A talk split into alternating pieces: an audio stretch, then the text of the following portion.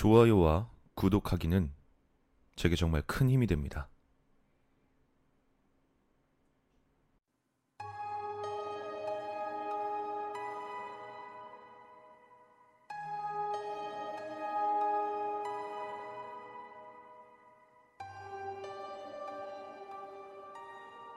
(2007년) 내가 대학 새내기 때 일이다. 아주 무더운 여름은 아니었고 2학기 중간고사가 끝난 시점이니 6월 초순 정도였을 것이다. 당시 시험도 끝났겠다. 곧 방학을 하다 보니 바다를 보러 가자는 의견이 나왔다. 공대 특성상 여자가 별로 없었기 때문에 남자들끼리 다니는 게 일이었고 결국 마음에 맞는 동기 두 놈과 차를 한 대 빌려서 충남 태안으로 바다를 보러 가기로 했다. 스무 살 남자 세 명이서 계획을 세운 터라 딱히 거창하지도 치밀하지도 않았다. 우린 특별한 준비도 없이 호기롭게 태안으로 출발했다.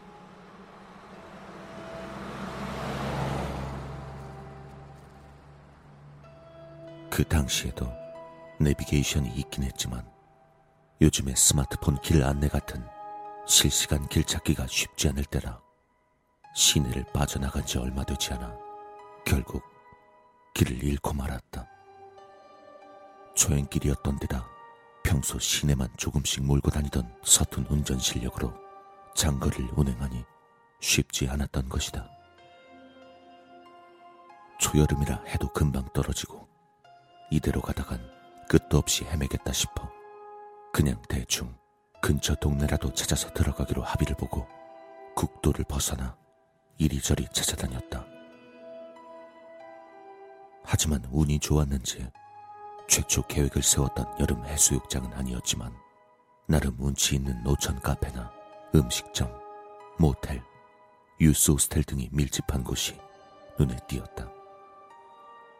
우린 일단 그곳에서 놀기로 하고 가장 허름하고 싸 보이는 모텔에 차를 주차한 뒤 방을 잡았다. 해는 이미 제법 기울어 자세히 확인할 수 없었지만 근처에 작은 계곡을 끼고 있는 유원지 같은 곳이었다. 길을 잃는 바람에 최초 계획엔 어긋났지만 어차피 비수기였기 때문에 바다에 가도 사람이 많지 않을 게 뻔해서 그럭저럭 만족스러웠다. 가까운 가게에서 술이며 먹을거리를 사들고 밤새 이런저런 이야기를 하며 놀다가 한 친구가 노래방에 가자고 제안했다. 돈도 좀 남았었고 어차피 다음 날이면 집으로 올라가야 하기 때문에 나머지 둘도 동의했다. 그렇게 우린 밖으로 나왔고 확실히 비수기의 평일이라 사람이 많지 않았고 오히려 한산한 느낌마저 들 정도였다. 야, 저기 봐봐. 저기 나이트 있다. 이런데도 나이트가 있네. 우리 노래방 말고 저기 갈까? 한 친구가 손가락으로 간판을 가리키며 말했다. 솔직히 큰 기대는 하지 않았지만 혹시나 하는 기대감도 있었고 노래방보단 재밌을 것 같다는 생각에 그곳을 가기로 했다. 사실 말이 나이트클럽이지 도시에서 다니던 곳과는 확연히 달랐고 그냥 구석진 동네에 있는 성인 나이트나 캬바레 분위기가 물씬 나는 곳이었다. 난 유독 다른 친구들에 비해 그곳이 참 마음에 들지 않았던 걸로 기억한다. 아니, 마음에 들지 않았다기보단 뭔가 꺼림직하고 들어가기 싫은 느낌이 강하게 들었던 것 같다. 막상 가자고 합의는 봤지만 내가 좀 망설이는 것 같으니까 친구가 제안했다. 야, 그러지 말고 어차피 보고 싶던 바다도 못 봤고 길도 잘못 들어서 기분도 잡쳤는데 내가 돈 좀 쓸 테니까 룸으로 잡자 우리. 홀에도 사람이 없을 것 같은 을신연스러운 곳에서 룸까지 잡는 단계 지금 생각해보면 웃기기까지 하지만 나도 어렸을 때고 놀고 싶은 마음이 더 커져 조용히 따라 들어가기로 했다.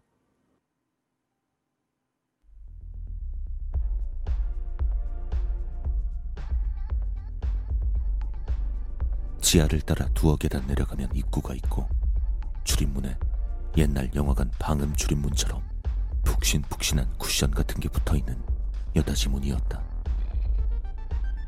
안에선 뭔가 시끄러운 음악 소리가 들리긴 했지만 문을 열고 들어가니 예상대로 스테이지 위에는 두어 사람이 춤을 추고 있었을 뿐이었고 그나마도 아줌마, 아저씨 같았다. 그리고 어두워서 잘 보이지 않는 구석 쪽 테이블에 몇 명이 전부였다. 아무래도 이건 아니다 싶어 나가려던 찰나에 연세 지긋해 보이는 웨이터 한 분이 우리를 잡았다. 잠깐 잠깐만. 학생들 어딜 가려고? 나가면 뭐 어디 좋은 데라도 있을 줄 알고? 오늘 평일이라 좀 한가하지만 좀만 기다려봐. 이래봬도 피크 시간엔 젊은 여자도 많이 온다고.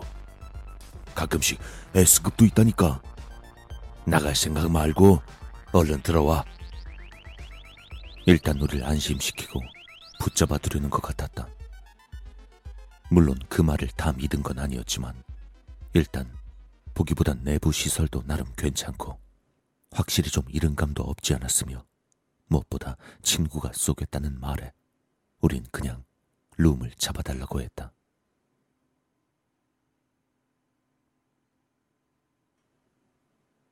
룸은 그냥 그런 노래방 객실 같은 곳이었지만 어차피 세 명뿐이라 넓은 곳은 필요 없었기에 상관없었다. 그 나이 많아 보이는 웨이터분께 예의상 팁을 좀 드리고 약간의 기대감을 가지고 우리끼리 놀기 시작했다. 노래방에 온 것 마냥 몇 시간을 놀다 보니 한 잔 두잔 나눠 마시던 양주도 다 떨어져 갔다. 그리고 당연하게도 그때까지 부킹은커녕 사람 그림자 하나 보이지 않았다. 뭔가를 기대했던 우리가 멍청했단 생각에 조금만 더 놀고 그냥 숙소로 가서 잠이나 자려고 생각하고 있었다. 그런데 그때 누군가 룸의 문을 열고 들어왔다. 처음엔 웨이터가 팁을 받으러 왔다던가 부킹을 데려왔나 보다 생각했는데 웨이터는 보이지 않고 웬 여자 두 명이 자연스럽게 마치 처음부터 들어오려고 준비라도 했다는 듯이 문을 열고 들어왔다. 그 순간 문이 정면으로 보이는 가운데 좌석에 앉아있던 난 인상을 찡그릴 수밖에 없었다.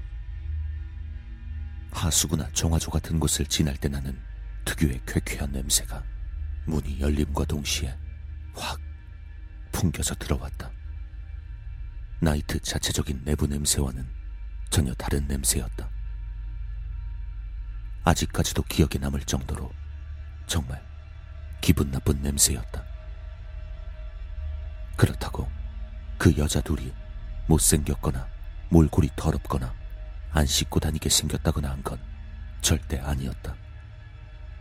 침침했던 룸 내부에서 봐도 그냥 심하게 예쁘지도 못생기지도 않은 20대 초반 평범한 그 또래의 여자들이었다.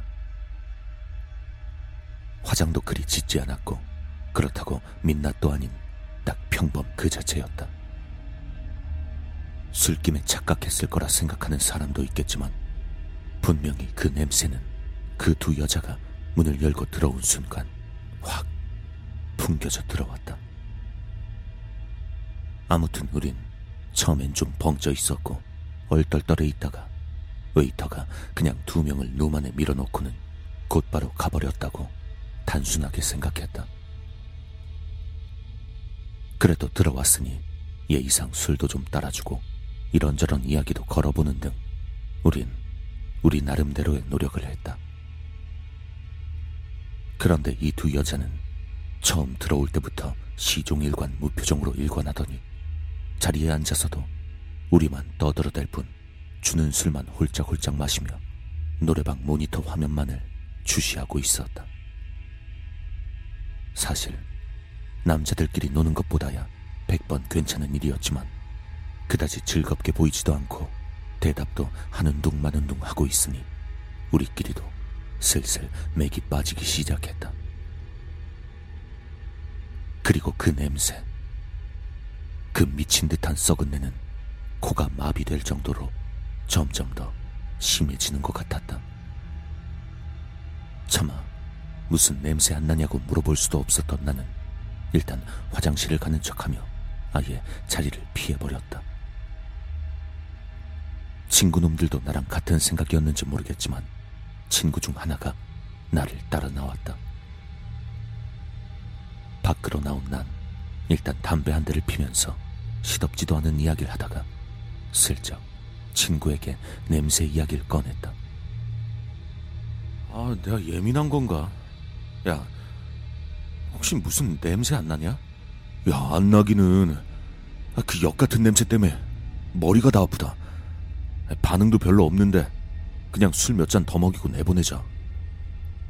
그렇게 이야기를 마치고 다시 룸으로 돌아갔는데 아까 들어와 있던 여자들은 보이지 않았고 다른 친구 한 놈만 혼자 남아 있었다. 하지만 뭔가 이상했다. 그 녀석은 노래방 모니터 화면에 바짝 다가서서 마이크에 대고 노래도 아닌 이상한 주문을 외우는 듯 중얼거리고 있었다. 야, 야, 너 혼자 뭐 하는 거야? 여자애들은 어디 갔어? 내가 친구의 어깨를 붙잡자 녀석은 갑자기 개거품을 물고 쓰러져 버렸다. 당황한 우린 얼굴에 물도 부어보고 뺨도 때려보고 생 난리를 쳐댔다. 친구는 도움을 청하기 위해 나갔고 혼자 남은 나는 정신을 차리기가 어려웠다.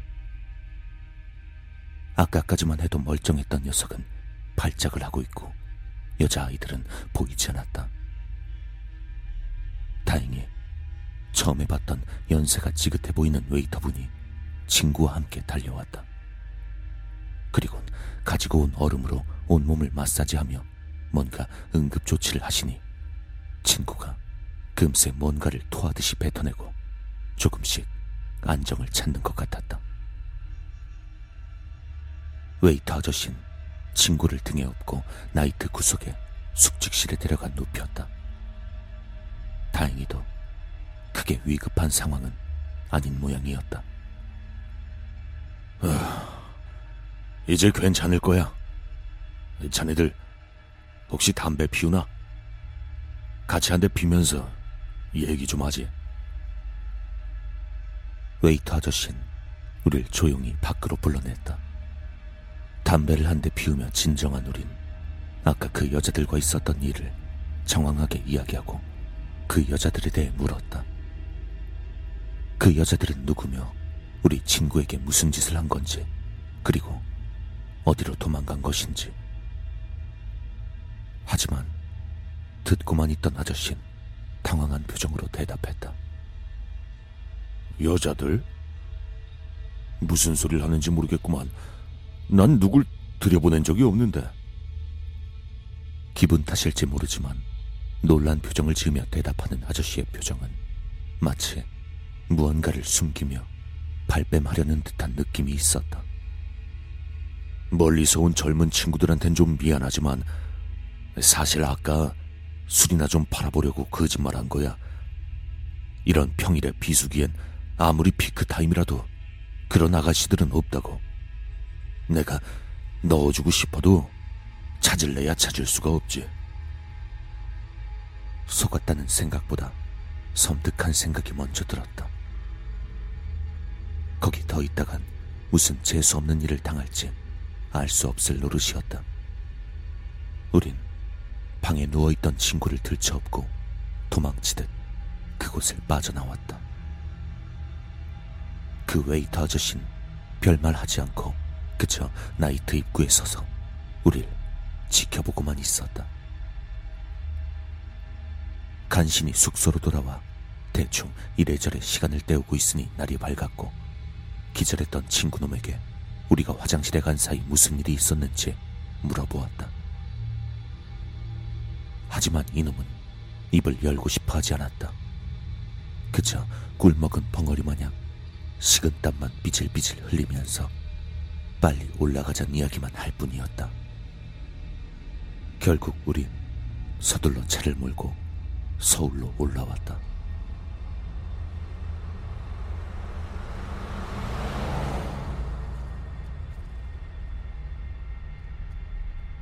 그런 와중에도 기절했던 친구는 말 한마디 않고 멍하니 차창만 바라보고 있을 뿐이었다. 우린 일단 서로 각자의 집으로 돌아가고 나를 잡아 소주라도 한잔하자며 그날은 그렇게 헤어졌다.